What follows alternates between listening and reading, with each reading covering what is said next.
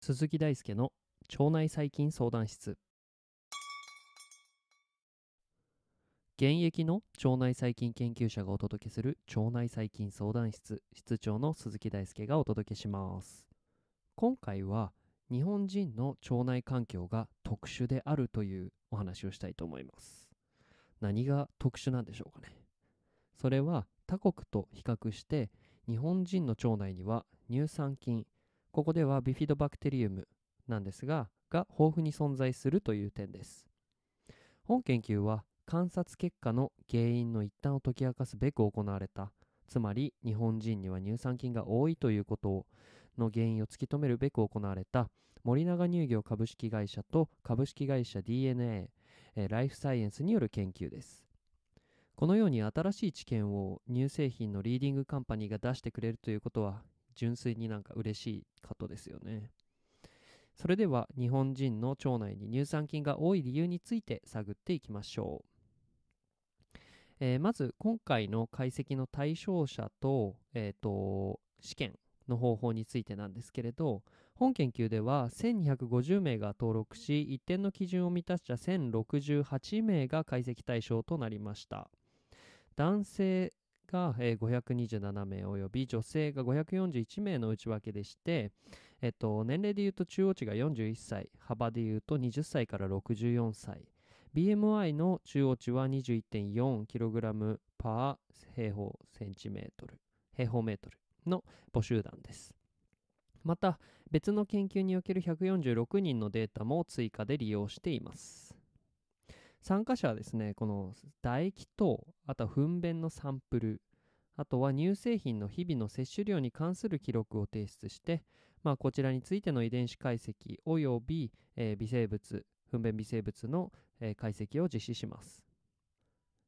今回の解析で注目するのはですね、乳糖、英語で言うとラクトース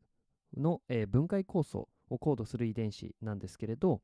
こちらについて他の国、日本で特異的っていうことを言うためには他の国との比較をしなければいけないので、他国のコホートと比較するためにフェーズ3、1000、ゲノムって言ったらいいのかな、1000 Genomes Project のデータを用いていました。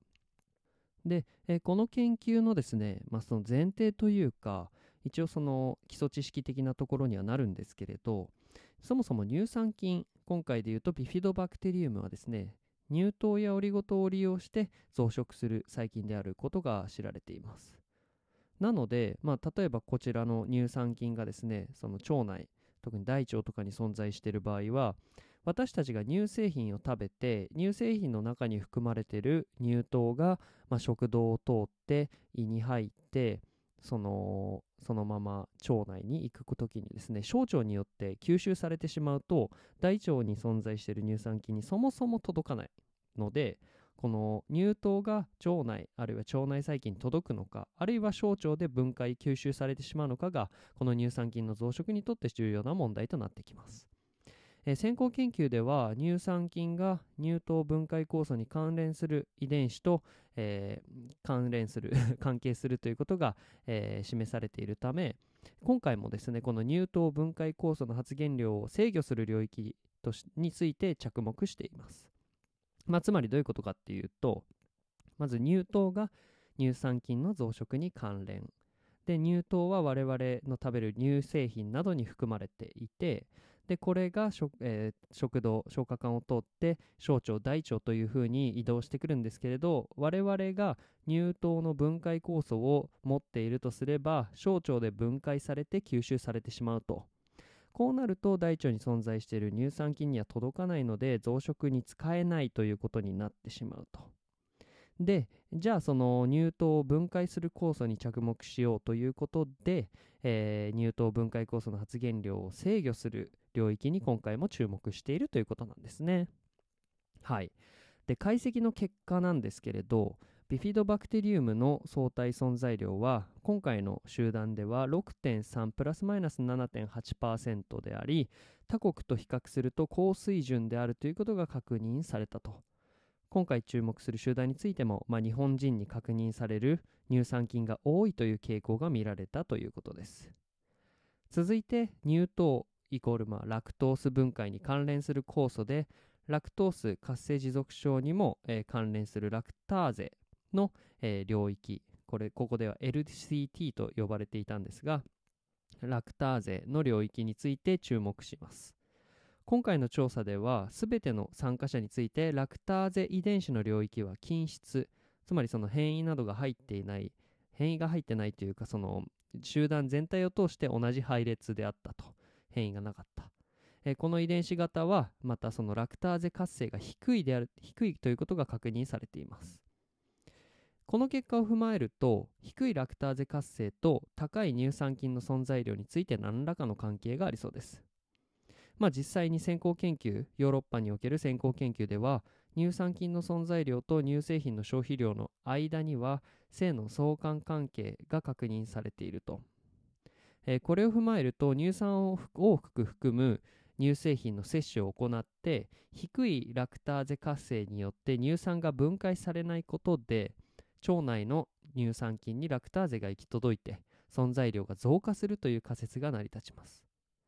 実際に今回の集団でも、乳製品摂取量と乳酸菌の存在量の間には正の相関関係が確認されたということです。これ、P バリューはちょっと詳しい説明ですが、相関係数は 0.164 で正の相関関係で、P バリューは 0.01 より小さいということでした。で、最後についてですが、本論文でも述べられている研究の限界点として、乳製品以外の日本の食事に関連して乳酸菌が増殖するというシナリオも十分考えられるということです。例えばさつまいもでも何でもいいんですけど、その日本のその食材とか、料理とかですねに含まれる、特異的な何かが乳酸菌を増殖しているというシナリオも全然考えられます。一方で日本人における乳酸分解酵素の活性に着目することで、日本人の腸内環境のユニークネスというか固有な形を一部説明できたというのは、本研究のその有用なところというか面白いところだと思います。今後も森永乳業株式会社の研究開発に期待ですね。